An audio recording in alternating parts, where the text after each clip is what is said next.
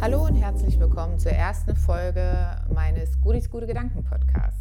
Krisen, Sorgen, Ängste überwinden und in ein stressfreies Leben voller Selbstliebe starten. Ja, das klingt schon echt cool und irgendwie auch nach einem echten Ziel. Ja, aber wie schaffen wir das? Und warum meine ich gerade jetzt hier einen Podcast zu veröffentlichen, wo es um gute Gedanken geht, um Inspiration geht, um Empathie geht? Ja, ich bin eine Godi, ich bin eine Patrona, eine Schutzpatronin. In verzweifelten, dunklen und auch traurigen Stunden ist eine Godi da. Dich zu trösten, dir Beistand zu geben und dir ein Licht aufzuzeigen. Expecto Patronum kennst du vielleicht noch aus dieser unwahrscheinlich bekannten Buch- und Filmreihe. Erwarte einen Beschützer. Erwarte eine Godi. Und das ist das, was ich mache. Ich begleite Menschen in Prozessen, Krisen und ja, auch in Trauer. Nein, das ist kein trauriger Kanal hier, in dem wir heulen und uns im Selbstmitleid suhlen oder im Leid suhlen. Nein. Krisen verlaufen ganz individuell. Krisengefühle kommen plötzlich, unpassend, überwältigend. Ja, und deswegen habe ich dann vor fast einem Jahr Godis gute Gedanken entwickelt.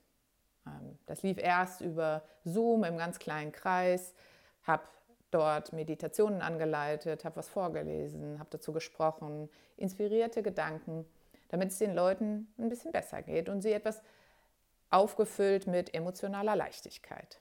Ja, ich gebe Impulse und inspiriere die Zuschauerinnen zu mehr Mut und lenke ihren Fokus auf Gutes, Positives, Nachdenkliches, begleitend, unterstützend und auch mitfühlend. Das ist mir ganz wichtig.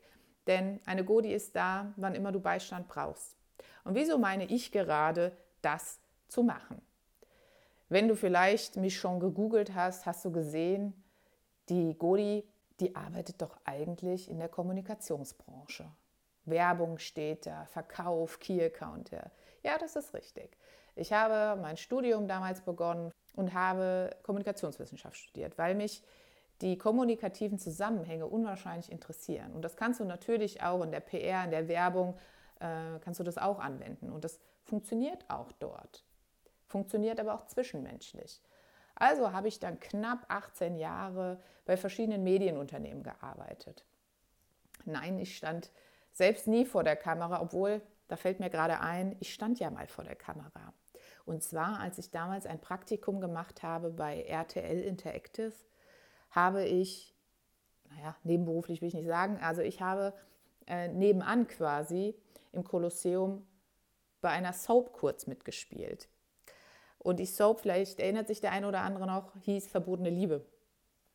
Und dort war ich ab und zu als Statist zu sehen, wirst dich an mich nicht erinnern, weil an Statisten erinnert man sich nicht. Ich hatte aber dann irgendwann mal eine kleine Sprechrolle und durfte einen Satz sagen. Ich war total aufgeregt und ähm, durfte dann auch in die Maske gehen und durfte dieses ganze, ähm, wie soll ich sagen, Show- und Filmleben einmal so ganz kurz erleben. Das war schon ganz spannend, aber tatsächlich für den großen Durchbruch nach Hollywood hat es nicht gereicht. Mein einer kleiner Satz. Irgendwann habe ich mir dann überlegt, beziehungsweise es ist so zu mir gekommen, dass ich gesagt habe, naja, okay, am offenen Herzen operiere ich ja nicht, gebe ich der Gesellschaft was zurück.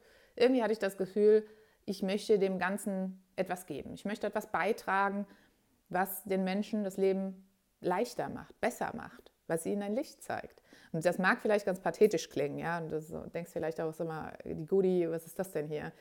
Äh, denkt die jetzt, sie ist der neue Heiland? Nein, das denke ich nicht. Ich sehe und denke einfach, dass die Menschen ein bisschen mehr Perspektivwechsel gebrauchen können. Und das kann ich ganz gut. Was bringe ich zusammen? Ich bringe Mitgefühl zusammen und Kommunikation. Zusätzlich habe ich dann eine Ausbildung berufsbegleitend gemacht zur systemischen Familientherapeutin, zum Systemcoach und auch noch zum NLP Master Practitioner.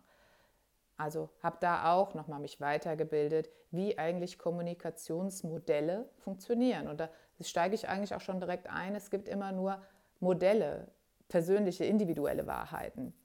Was auch bedeutet, es gibt nicht die einzig wahre Wahrheit.